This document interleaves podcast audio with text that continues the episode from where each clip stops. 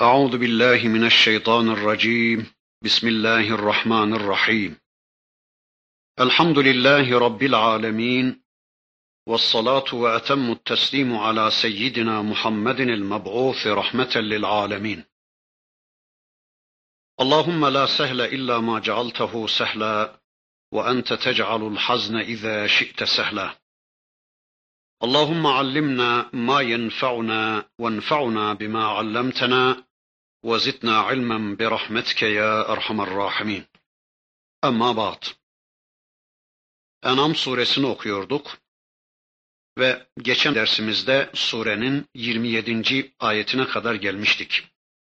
İnşallah bu ayeti kerimeden itibaren bu dersimizde tanıyabildiğimiz kadarıyla surenin öteki ayetlerini tanımaya çalışacağız. Cenab-ı Hak duyduklarımızla, dinlediklerimizle, öğrendiklerimizle iman etmeyi ve bu imanlarımızla hayatımızı düzenleme kavgası içine girmeyi hepimize nasip etsin. Bakın surenin 27. ayeti kerimesinde Rabbimiz şöyle buyuruyor. وَلَوْ تَرَى إِذْ وُقِفُوا عَلَى النَّارِ فَقَالُوا يَا لَيْتَنَا نُرَدُّ وَلَا نُكَذِّبَ بِآيَاتِ رَبِّنَا ve nekune minel mu'minin. Peygamberim keşke o zalimlerin, o kafirlerin vaziyetlerini bir görseydin. Ateşin kenarına getirilip durdurulduklarında ah keşke dünyaya tekrar bir geri döndürülseydik.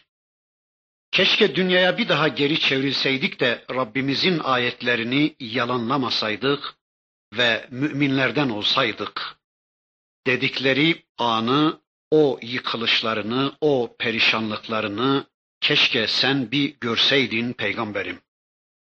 Hiç ummadıkları bir anda cehennemle burun buruna geldikleri zaman, ateşle kucaklaştıkları zaman, onların yıkılışlarını, onların perişanlıklarını, zilletlerini, nedametlerini, hasret ve rüsvaylıklarını keşke bir görseydin peygamberim. Hani arabasına binmiş dümdüz bir yolda 100-150 kilometre hızla giden bir adam düşünün. Az ilerideki bir kavşağın sonundaki köprünün uçtuğundan hiç mi hiç haberi yok. Hızla gidiyor uçuruma doğru. Yolun sağında solunda ilerideki tehlikeyi bilen birileri, köprünün uçtuğunu bilen birileri, el kol işaretleriyle, var güçleriyle bağırıp çağırıp ikaz ediyorlar. Dur gitme, köprü uçtu, köprü uçtu diyerek, ikaz ederek adamı durdurmaya çalışıyorlar. Ama adam bütün bu ikazlara aldırış etmeden, hatta bu haberlerin ve habercilerin tümünün yalancı olduğunu zannederek hızla ilerliyor. Kendisini ikaz eden yüzlerce işaretlere aldırış etmeden hızla gidiyor. Nihayet 100-150 kilometre hızla girdiği kavşağın sonunda 10 metre kala bir uçurumla burun buruna geldiğini bir düşünün. Adamın o andaki haleti ruhiyesini bir düşünün. İşte peygamberin, Kur'an ayetlerinin, kainat ayetlerinin, binlerce işaretlerin yanlış yolda gittiğini, cehenneme doğru gittiğini, korkunç bir badireye doğru sürüklendiğini haber vermesine rağmen bütün bu haberlere kulak tıkayıp burnunun doğrusuna giderken hiç ummadığı bir anda, hiç beklemediği bir anda cehennemle burun buruna gelmiş kimselerin vaziyetlerini bir düşünün. İşte Rabbimiz Peygamber Efendimiz'e öyle diyor. Onların hiç ummadıkları bir anda cehenneme arz edildikleri esnada yıkılışlarını, perişanlıklarını keşke bir görseydin. Bakın diyecekler ki, ah keşke dünyaya bir daha geri döndürülseydik. Keşke dünyaya bir daha geri dönme imkanımız olsaydı da Rabbimizin ayetlerini yalan saymasaydık. Rabbimizin ayetlerini yalanlamasaydık ve inananlardan olsaydık. Bakın görüyor musunuz? Rabbimizin ayetlerini yalanlamasaydık diyorlar. Rabbimizin ayetlerini. Alçaklar bugün onu Rab kabul etmiyorlar da ama o gün böyle diyecekler. Hiç ilgilenmedikleri, merak edip bir kere acaba bu ayetler ne diyor diyerek hiç hatırını sormadıkları ayetleri yalanlamayalım diyorlar. Keşke Rabbimiz bizi dünya bir daha geri çevirse de Rabbimizin ayetlerini yalanlamasak diyorlar. Ya Rabbi bizi dünyaya geri çevir de dediğin gibi yaşayalım. Ya Rabbi bize bir fırsat daha verip dünyaya geri çevir de ayetlerin düsturumuz olsun. Ayetlerin elimizden, dilimizden hiç düşmesin. Ne olur ya Rabbi bize bir fırsat daha tanı da dünya bizi bir daha gönder de salih ameller işleyelim. Rab olarak sadece seni tanıyalım diyecekler. Ama bu lakırdılarının hiçbir değeri olmayacak. Bunlar aslında dünyadayken de bu dedikleri şeylerin doğruluğunu biliyorlardı. Bakın Nemil suresinde bu hususu anlatan bir ayeti kerimesinde Rabbimiz şöyle buyuruyor.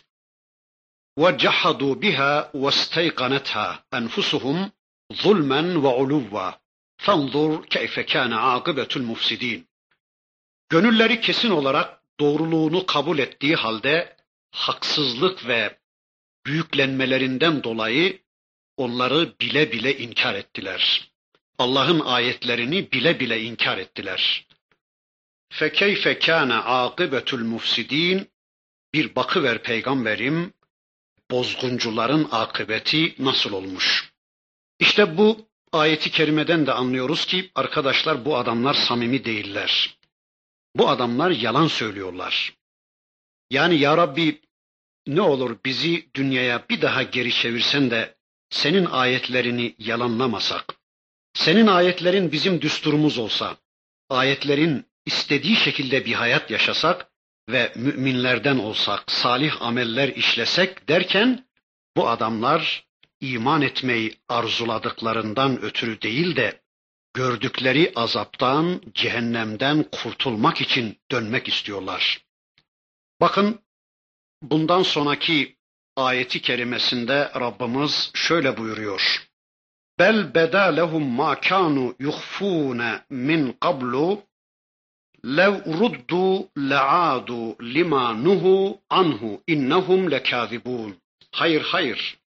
Daha önce gizledikleri onlara göründü. Eğer geri döndürülseler yine kendilerine yasak edilen şeylere dönecekler. Doğrusu onlar yalancıdırlar. Evet, bunların bu iddiaları yalandan ibarettir. Zira onlar dünyaya geri döndürülselerdi yine aynı naneyi yiyeceklerdi. Geri döndürülseler bile yine eski nanelerine, yine eski şirklerine, eski küfürlerine, eski şikak ve nifaklarına dönecekler. Yine kendilerine başka Rabler bulacaklar. Yine dünyayı ahirete tercih edecekler. Yine parayı ayetlere tercih edecekler. Yine nefislerini ve tağutlarını Rablerine ve Rablerinin ayetlerine tercih edecekler. Küfür ve isyan bunların vazgeçilmez huyu olmuştur. Zira arkadaşlar ilerideki ayetlerde gelecek Rabbimiz buyuracak ki yaşadıkları sürece bu adamlar her gece öldürülmüşlerken her sabah yeni bir imkanla geri çevrilmişlerdi de yine adam olmamışlardı. Yani bu adamların hayatlarında bir değişiklik olmamıştı. Nitekim babası, anası, karısı veya yakınlarından biri ölen kimse bu acı hadisenin tesiriyle üç beş gün Allah'a döner, üç beş gün namaz kılar, işte biraz biraz Allah'ı hatırlar ama kısa bir süre sonra o hadisenin etkisinden kurtulunca hemencecik unutuverirler Allah'ı değil mi? Veya mesela bir vakitler İmam Hatip'te talebeyken, Kur'an kursunda hafızlığa çalışırken, namaz kılarken sonra bu iş bitince her şeyi unutuveriyorlar değil mi? Veya işte belalar, musibetler kapısını çalınca karısı ameliyat masasındayken, çocuğu ölüm döşeğinde ecel teri dökerken veya mahkemelik olduğunda, polis kapısına dayandığında, alacaklıları boğazını sıktığında veya işte denizde boğulma tehlikesiyle karşı karşıyayken bunun heyecanıyla İslam'a sarılırlar. İşte üç beş gün Allah'ı hatırlarlar ama tehlikeler geçince de yan çizi veriyorlar değil mi? İşte aynen bunun gibi bu hainler yine unutacaklar. Geri döndürülseler de yine eski nanelerine dönecekler diyor Rabbimiz. Yani dirilip geri çevrildikleri zaman da yine hayat ancak bu hayattır. Bundan sonra dönüş ve hayat yoktur diyecekler. Biz bir daha diriltilecek değiliz diyecekler. Çünkü bunlara göre yalnız dünya vardır. Bunlara göre dünya hayatı ebedidir. Bakın 29. ayeti kerimesinde Rabbimiz o hususu şöylece ortaya koş. وَقَالُوا اِنْ هِيَ اِلَّا حَيَاتُنَا الدُّنْيَا وَمَا نَحْنُ بِمَبْعُوثِينَ Hayat ancak bu dünyadakinden ibarettir. Biz diriltilecek de değiliz derler. Evet, hayat bu hayattan ibarettir. Hayat ancak bu dünya hayatıdır. Varsa da yoksa da işte yaşadığımız bu hayat vardır. Bunun ötesinde başka bir hayat yoktur dediler. Yani bizler bir daha diriltilecek değiliz diyerek ahiret hayatını inkar ettiler. Bazıları hem dilleriyle inkar ettiler hem de hayatlarıyla inkar ettiler. Yani hem sözleriyle hem de hayat programlarıyla inkar ettiler ahireti. Bazıları da dilleriyle ahireti inkar etmemekle beraber, ahireti kabul ettiklerini söylemekle beraber, hayatlarıyla ahireti inkar ettiler. Hayat programlarıyla ahireti inkar ettiler. Evet, ahiret hayatını inkar etmeseler de dünya hedeftir onlar için. Arkadaşlar, şimdi buna göre biz kendimizi, çevremizi, en yakın akrabalarımızı bir değerlendirelim. 24 saatin kaçta kaçını ahiret hesabına harcıyoruz? Yani bir günümüzün kaçta kaçını Kur'an'ın talimine, dinin tedrisine harcıyoruz. Kaçta kaçını dinin tebliğine, emri bil marufa harcıyoruz. Kaçta kaçını işimize, aşımıza, dükkanımıza, tezgahımıza, ticaretimize, maişet teminimize harcıyoruz. Öyleyse bizler Allah korusun da bugün dilimizle ahirete inandığımızı söylüyoruz ama bil fiil hayatımızla, hayat programımızla ahireti inkar ediyoruz. Yani geleceğe ait planlarımızla, kazanma ve yığma hırsımızla, evlerimizin yapısıyla, hayat programlarımızla sanki Allah korusun bugün bizler hiç ölmeyecekmiş gibi bir program yapıyor ve ahireti inkar ediyoruz Allah korusun. Bakın bundan sonraki ayetinde Rabbimiz buyuruyor ki وَلَوْ تَرَى اِذْ وُقِفُوا عَلَى رَبِّهِمْ قَالَ أَلَيْسَ هَذَا بِالْحَقِّ قالوا بلى وربنا قال فذوقوا العذاب بما كنتم تكفرون Onları Rablerinin huzuruna çıkarıldıkları zaman, Rablerinin huzurunda durduruldukları zaman bir görseydin. Allah bu gerçek değil mi diye sorar onlara. Onlar da derler ki evet Rabbimiz hakkı için bu gerçektir derler. Allah da öyleyse inkar etmenizden ötürü tadın azabı der. Evet, tıpkı suç işlemiş bir kölenin efendisinin huzurunda durdurulup hesaba çekilmesi gibi onları yaşadıkları hayatın, yedikleri nanelerin hesabını vermek üzere, yaptıklarının faturasını ödemek üzere Rablerinin huzuruna çıkarıldıkları zaman bir görseydin. Ve Rableri tarafından onlara denilecek ki nasıl bu dirilme işi hak değil miymiş? Hesaba çekilme konusu hak değil miymiş? Bu dünyada inkar edip durduğunuz öldükten sonra dirilme işi gerçek değil miymiş? Hayatınızı hep dirilmeme hesabına göre bina ediyordunuz. Yaşadığınız hayat programında bu dirilme yoktu değil mi? Size göre öldükten sonra yok olup gidecektiniz bir böcek gibi değil mi? Sümen altı edilecek ve bir daha hesaba çekilmeyecektiniz. Yani yaptıklarınız yanınıza kar kalacaktı değil mi? Haydi söyleyin bakalım, aslı yok muymuş kıyamet gününün? Gerçek değil miymiş bu iş? Allah yalan mı söylüyormuş? Kitap, peygamber ve müminler yalan mı söylüyorlarmış? Gerçekten arkadaşlar bu insanı eriten, insanı kahreden, insanı mahveden bir soru. Hani Tur suresinde de öyle dönüyordu. Efesihrun hâzâ em entum la tubsirun. İslevha fasbiru ev la tasbiru. Sevaun aleykum innema tuczevne ma kuntum ta'melun. Bu bir büyü müdür? Yoksa hala görmez misiniz? Girin oraya artık. Sabretseniz de sabretmeseniz de birdir. Ancak yediğiniz nanelerin karşılığını görüyorsunuz denilir. Hani Bedir'de gebertilen müşriklerin cesetleri Kalibi Bedir denen çukura doldurulduklarında Allah'ın Resulü onlara sormuştu. Ey kafirler söyleyin bakalım ben Rabbimin bana vaadini hak buldum. Sizler de Rabbinizin size vaidini hak buldunuz mu?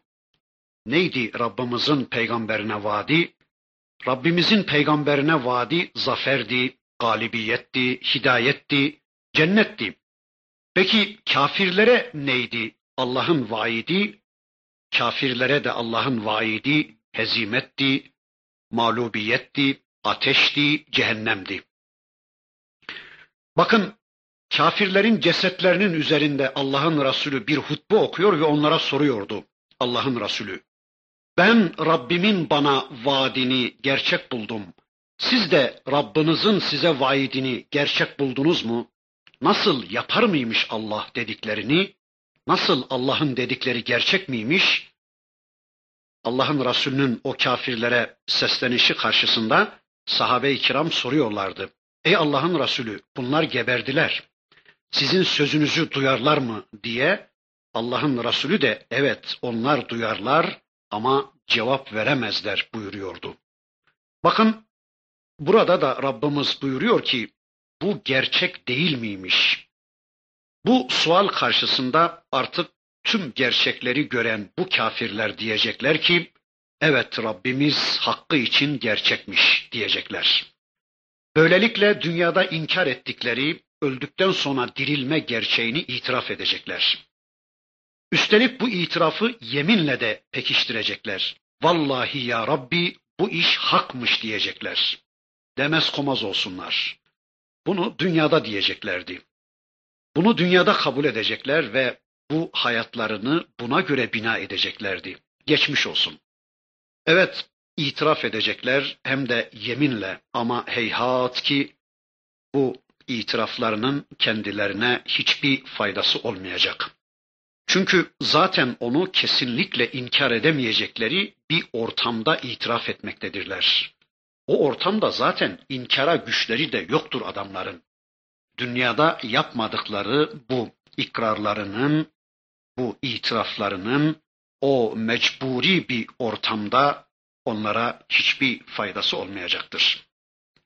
قد خسر الذين كذبوا بلقاء الله حتى إذا جاءتهم الساعة بغتة قالوا يا حسرتنا على ما فرطنا فيها وهم يحملون أوزارهم على ظهورهم ألا ساء ما يزرون Allah'a kavuşmayı, Allah'la karşılaşmayı, Allah'la karşı karşıya gelmeyi yalanlayanlar doğrusu kaybedenlerdir ki kıyamet saati ansızın onlara geldiği zaman ağırlıklarını, yüklerini arkalarına yüklenip dünyada işlediğimiz büyük kusurlardan ötürü yazıklar olsun bize. Dünyada işlediğimiz büyük günahlardan dolayı yazıklar olsun bize derler. Dikkat edin, onların yüklendikleri şeyler ne kötü şeylerdir. Evet, Allah'la, Allah'ın hesabıyla, Allah'ın muhasebesiyle karşı karşıya gelmeyi ummayanlar, Allah'a kavuşup onun sorgulamasıyla karşı karşıya geleceklerine inanmayanlar, dünya hayatına razı olanlar, dünyayı tatminkar bulanlar, dünyanın ötesindeki bir hayatın varlığına inanmayıp özlemini duymayanlar, varsa da yoksa da işte yaşadığımız şu hayat vardır. Burada kam almaya bakalım diyenler. Yaşadıkları hayatlarında ahiret inancının kokusu bile olmayanlar, işte hüsrana mahkum olanlar bunlardır.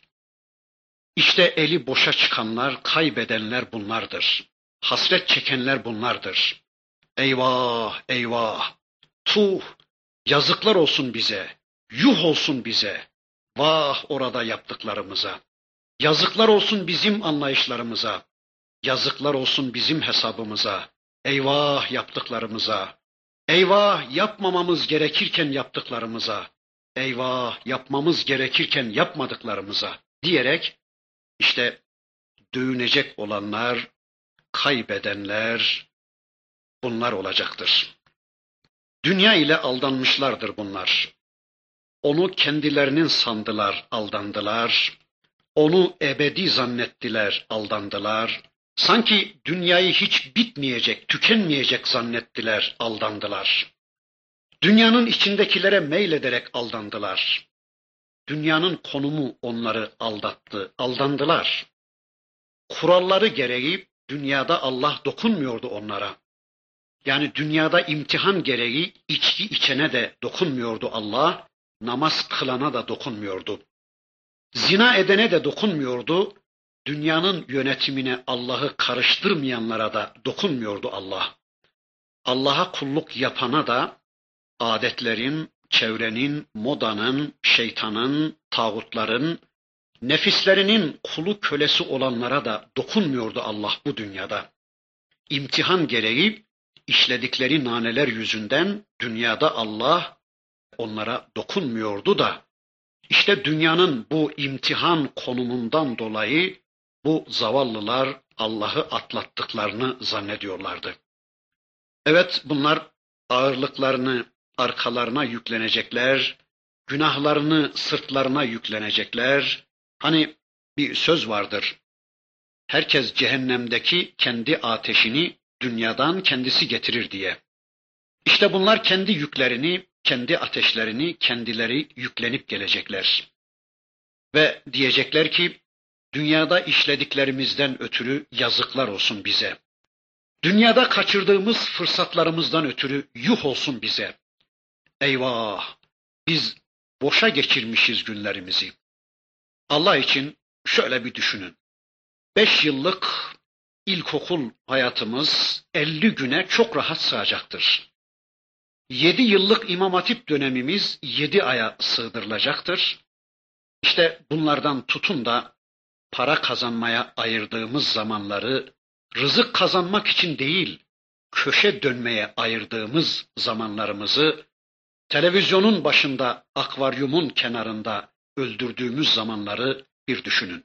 Evet, Rabbimiz diyor ki, yarın onlar yaşadıkları hayattan ötürü pişmanlık duyacaklar, yükleri sırtlarına yüklenecek ve onların sırtlarındaki yükleri ne kötü yüktür. Hangi yükler mesela? Dinle tanıştırmadığı çocuklarının vebal yükü, kitap sünnet tanıtmadığı hanımlarının vebali, din duyurması gereken komşularının vebali, hikayelerle oyaladığı talebelerinin vebali, dine şehadet vebali, tebliğ ve talim vebali, Kur'an emanetinin vebali, mal ve can emanetinin vebali, aklın vebali, gözün kulağın vebali, bütün sermayelerin vebali. İşte tüm bu veballeri yüklenecek ve ne kötü bir yüktür bütün bunlar diyor Rabbimiz.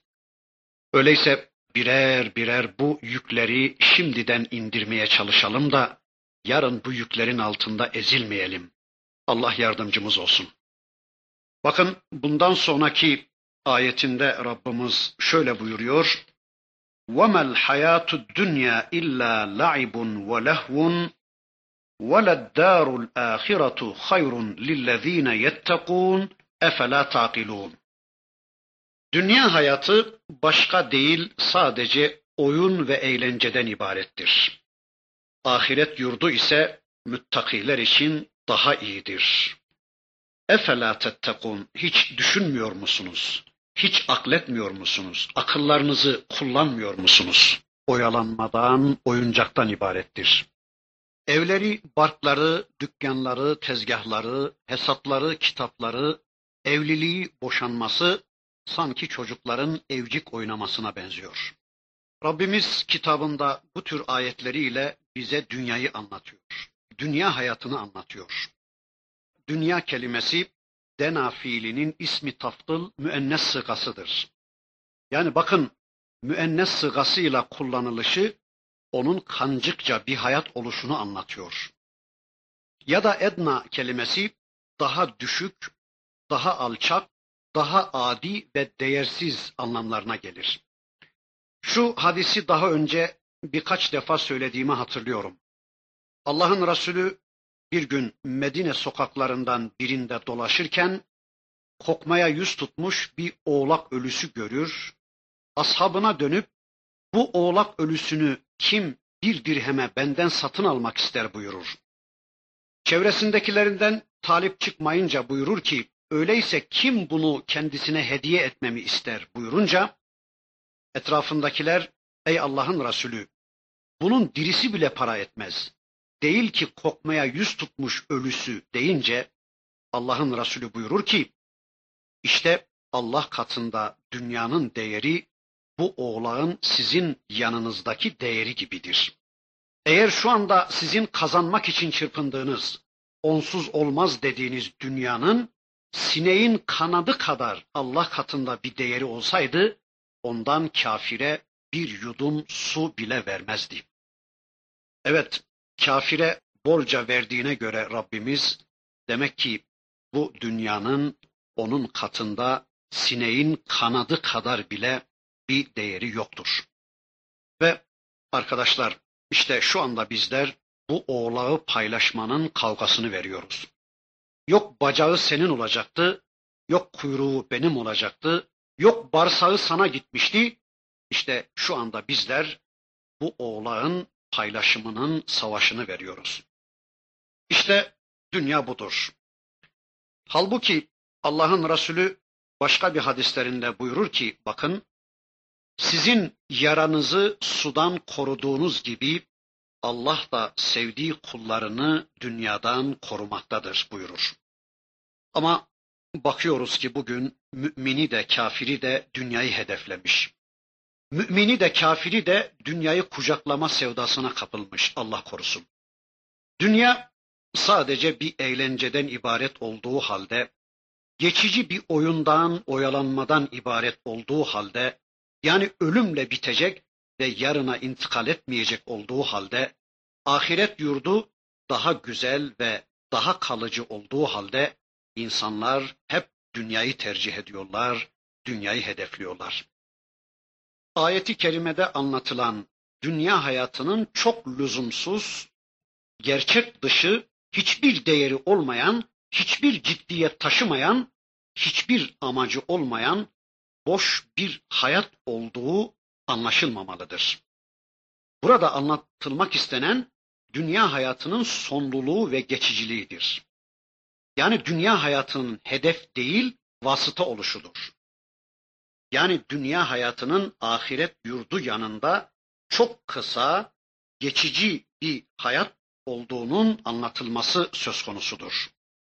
Tıpkı çok ciddi bir iş için yolculuğa çıkan bir adamın yolculuğuna devam ederken kısa bir süre dinlenmek ve sonra tekrar yoluna devam etmek için uğradığı bir ağacın altında dinlenme ve oyalanma gibidir dünya.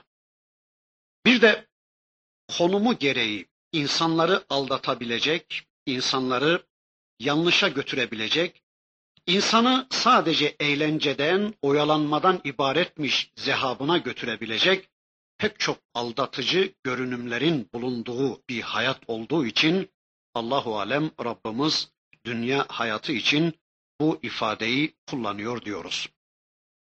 Esasen oyun faydalı işleri bırakıp faydasız şeylerin peşine takılmak demektir. Eğlence de yani lehiv de ciddiyeti bırakıp ciddiyetsizliğe yönelmek demektir.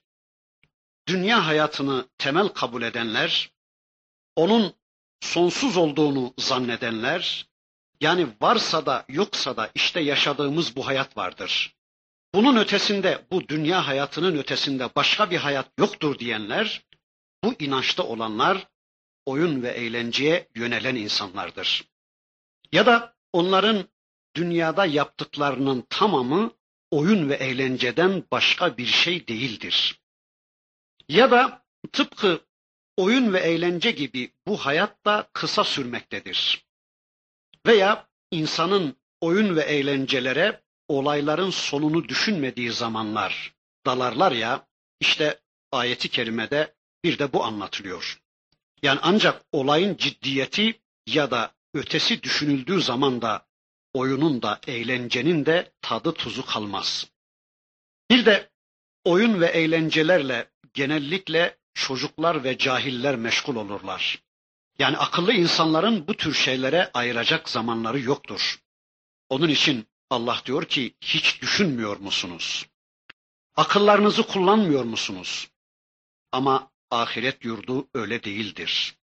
Ahiret yurdu böyle gelip geçici, bir anda biti veren, sonlu bir hayat değildir.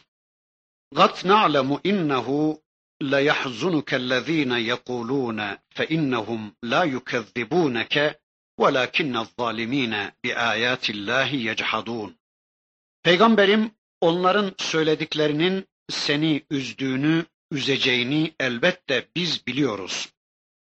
Doğrusu onlar seni yalanlamıyorlar. Fakat zalimler Allah'ın ayetlerini yalanlıyorlar. وَلَكِنَّ الظَّالِم۪ينَ بِآيَاتِ اللّٰهِ يَجْحَدُونَ Lakin zalimler Allah'ın ayetlerini bile bile inkar ediyorlar, bile bile reddediyorlar. Evet, En'am suresinin bu 33. ayetiyle Rabbimiz peygamberinin gönlünü alıyor. Rabbimiz bu ayetleriyle peygamberine sabır tavsiye ediyordu. Zira Resul Ekrem Efendimize yapılan iftiralar, hakaretler onu üzüyordu. Sihirbaz diyorlardı, kahin diyorlardı, şair diyorlardı. Kafirlerin her türlü fiil ve kavilleri onu üzüyordu. Halbuki peygamberliğinden önce herkes onu kabul ediyordu. Peygamber olmasından önce herkes Allah'ın Resulüne Muhammedül Emin diyorlar. Mallarını, ırzlarını, namuslarını ona teslim ediyorlardı. İsmet sıfatının sahibi görüyorlardı onu. Ama şimdi peygamberliği ortaya koyunca sanki herkes onun aleyhine geçivermişti. E şimdi de öyle değil mi ama? Mesela adamın elbisesine karışsanız, işte rengi şöyle olsaydı, deseni böyle olsaydı deseniz hiç problem çıkmaz. Dinler adam sizi. Veya adamın arabasına karışsanız, rengi şöyle olsaydı, e, modeli böyle olsaydı, şurası şöyle olsaydı deseniz dinler sizi. Ama bu olmasaydı diyerek onun varlığını reddettiğiniz anda kıyamet kopar değil mi? Mesela anayasa oylamasına gideceksin. İster red kullan, ister kabul kullan, fark etmez. Ama gitmediğin zaman, yani bunu tümüyle reddettiğin zaman kıyamet kopar değil mi? Veya mesela demokratik yolu kabul edeceksin. Demokratik yollarla çare arayacaksın. İşte yargıtaya gideceksin, temyize başvuracaksın. Hakkını bu yollarla arar ve bulursan tebrik edilirsin. Ama tümüyle demokrasiyi reddettiğin zaman kıyamet kopar değil mi? İşte bir dönem Allah'ın Resulüne Muhammedül Emin diyen bu insanlar kendi hayatlarını yargılamaya başlayınca Allah'ın Resulü hayatlarını toptan reddetmeye kalkışınca kıyameti koparıverdiler. İşte bu duruma üzülen peygamberine Rabbimiz sabır tavsiye ediyordu. Ey peygamberim! Onların söylediklerinin seni üzdüğünü biliyoruz. Ama üzülme peygamberim. Onlar aslında seni yalanlamıyorlar. Fakat bu zalimler Allah'ın ayetlerini yalanlıyorlar. Bunlar seni değil, benim ayetlerimi yalanlıyorlar. Bakın, İslam'ın ve Resul-i Ekrem Efendimizin en büyük düşmanlarından birisi olan Ebu Cehil, Allah'ın Resulüne şöyle diyordu. Ey Muhammed! Vallahi biz sana yalancı demiyoruz. Biz sana yalan söylüyorsun demiyoruz. Ama biz senin bize sunduğuna yalan diyoruz diyordu. Yine bakın Bedir günü Allah'ın Resulünü ve onun mesajını yok etmeye gelen Ahnes bin Şurayık Ebu Cehil'e gizlice sorar. Ey Ebu Cehil, şu anda ikimizi duyacak başka kimsecikler yok, yalnızız. O halde bana doğru söyle. Gerçekten Muhammed'i yalancı olarak mı görüyorsun, yoksa o doğru sözlülerden birisi mi? Ebu Cehil'in cevabı şöyle oldu. Allah'a yemin ederim ki o doğru bir insandır. Hayatı boyunca onun tek bir yalanına bile şahit olmadım. Ama şu anda ben şunun için savaşıyorum. Şimdi bizim elimizde bulunan kabilenin bayrağını taşıma yani liva, hacılara su verme sıkaye, hacıları doyurma rifade, Kabe'nin anahtarlarını elimizde bulundurma görevleri bizim elimizden alınıp peygamberin eline geçerse bize ne kalacak geriye? İşte ben bunun için savaşıyorum diyordu Ebu Cehil. Yine bakın Haris bin Amir Allah'ın Resulüne şöyle diyordu. Vallahi ey Muhammed biz sana yalan söylüyorsun demiyoruz. Ancak senin getirdiğin mesaj bizi yerimizden edecek. Senin getirdiğin ayetler bizim makamlarımızı, konumlarımızı sarsacak diyordu. Yani peygamberin doğruluğunu inkar etmiyorlar ama getirdiği mesajın Allah'tan geldiği konusunda şüphe ediyorlardı. Ya da Allah'ın hayata karışmasını reddetmeye çalışıyorlardı. Allah'ı da peygamberi de kabul edelim ama oldukları yerde dursunlar, bizim hayatımıza karışmasınlar demeye çalışıyorlardı. Onların bu tavırlarına karşılık Allah diyor ki peygamberim onların yalancı olarak reddettikleri sen değilsin. Onlar seni reddetmiyorlar. Onlar bizim mesajımızı reddediyorlar. Ya da seni yalanlamak Allah'ı yalanlamak demektir. Seni reddetmek Allah'ın ayetlerini reddetmek demektir. Seni kabul etmek de seni ve sünnetini dinde temel odak nokta bilmek de Allah'ı kabul etmektir oluyor. Bunun bir başka manası. Yani seni kabul etmek, kitabı kabul etmek demektir. O halde onlar seni yalanlamıyorlar. Çünkü elçinin yalanlanması, onu gönderenin yalanlanması demektir. Öyleyse ey peygamberim, biz bizi ve mesajımızı reddedenlere karşı sabreder ve onlara süre üstüne süre tanırken sen ne diye kaygılanırsın? Ne diye kendini yiyip bitirecek duruma gelirsin? buyurarak Rabbimiz bu ayetiyle Peygamber Efendimiz'e ve onun yolunun yolcusu olan biz Müslümanlara teselli veriyor. Evet, bundan sonraki ayetinde En'am suresinin 34. ayeti kerimesinde bakın Rabbimiz şöyle buyuruyor. وَلَقَدْ كُذِّبَتْ رُسُلٌ مِّنْ قَبْلِكَ فَصَبَرُوا عَلَى مَا كُذِّبُوا وَأُوذُوا حَتَّى أَتَاهُمْ نَصْرُ اللّٰهِ وَلَا مُبَدِّلَ لِكَلِمَاتِ اللّٰهِ وَلَقَدْ جَاءَكَ مِنْ نَبَإِ الْمُرْسَلِينَ Peygamberim senden önce nice peygamberler yalanlandı ve kendilerine yardımımız gelinceye kadar yalanlanmalarına ve sıkıştırılmalara katlandılar, sabrettiler. وَلَا مُبَدِّلَ لِكَلِمَاتِ اللّٰهِ Allah'ın sözlerini değiştirecek yoktur. Allah'ın kelimelerinde asla değişme olmaz. وَلَقَدْ جَاءَكَ مِنْ نَبَئِ الْمُرْسَلِينَ Andolsun ki peygamberlerin haberleri sana da geldi. Evet peygamberim, yalanlanan sadece sen değilsin. Senden önce de pek çok peygamberler yalanlanmıştır. Pek çok peygamberler de işkencelere maruz kalmışlar, bu peygamberler kendilerine yardımımız gelene kadar sabretmişler, dayanmışlar, direnmişler, yılmamışlar, durmamışlar, dönmemişler, yollarına devam etmişlerdir. Öyleyse Allah'ın sözlerini değiştirecek yoktur. Yeryüzünde Allah'ın koyduğu yasalarını değiştirecek yoktur. Allah'ın kelimelerinde asla değişme olmaz. Evet, Allah'ın kelimelerinde asla bir değişme göremezsiniz, bulamazsınız. Buradaki Allah'ın kelimelerinden ve bu kelimelerin değişmeyeceğinden maksat doğruyla yanlış, hakla batıl, imanla küfür, Allah yolu taraftarlarıyla şeytan yolu taraftarları arasında süre gelen savaşın kanunudur bu. Yani hakla batıl arasındaki çatışma yasasıdır. Allah'ın yeryüzünde koyduğu bu yasa hiç değişmeden devam etmektedir. Bir de bu yasaya göre hak sahibi, iman sahibi, takva sahibi kimselerin bu konudaki sabırlarını, sadakatlerini, dirençlerini, Allah'a olan tevekküllerini ve güvenlerini ispat etmeleri için uzun bir süre imtihana tabi tutulmaları, çeşitli eleklerden geçirilmeleri gerekmektedir. Böylece bu denemelerden, bu potalardan geçirilirken hem istenmeyen curufları atılacak, hem yüce hasletleri geliştirilecek, hem de en sonunda kazandıkları bu silahlarla küfür cephesi karşısında dayanabilme ve zaferi elde edebilme noktasına geleceklerdir. İşte bu Allah'ın değişmeyen bir yasasıdır. Her dönemde Müslümanlar bu yasadan geçirileceklerdir.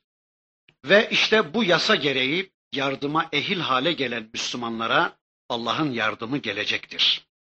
Ve yine bu yasaya göre Müslümanlar hiçbir zaman kendilerine düşeni yapmadıkları sürece yani kendilerine Allah'ın yüklediği yükleri tahmil edip yerine getirmedikleri sürece kendilerine Allah'ın yardımı asla gelmeyecektir.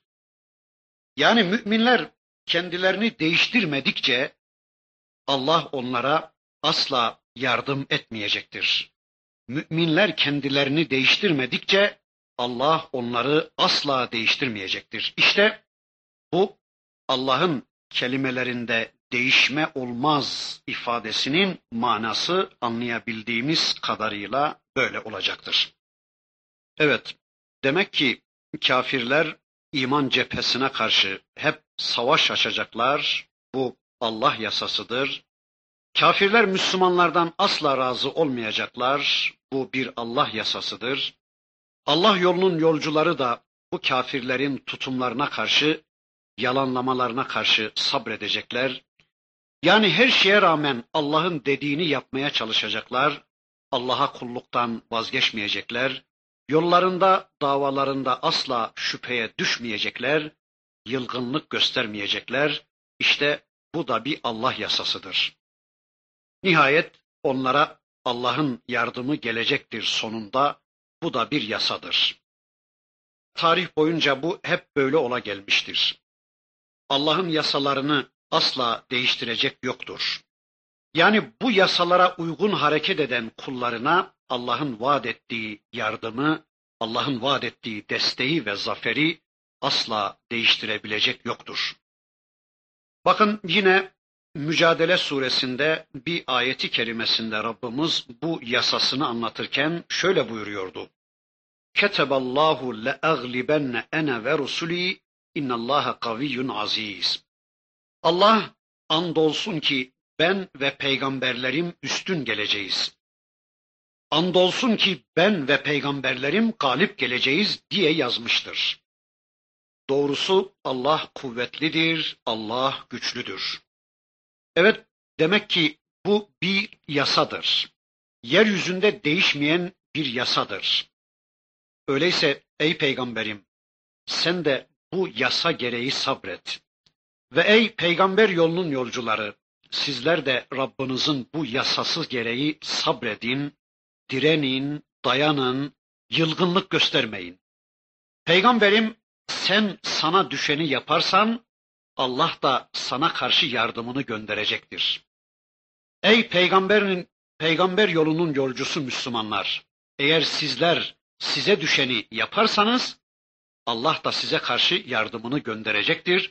Bundan en küçük bir şüpheniz olmasın.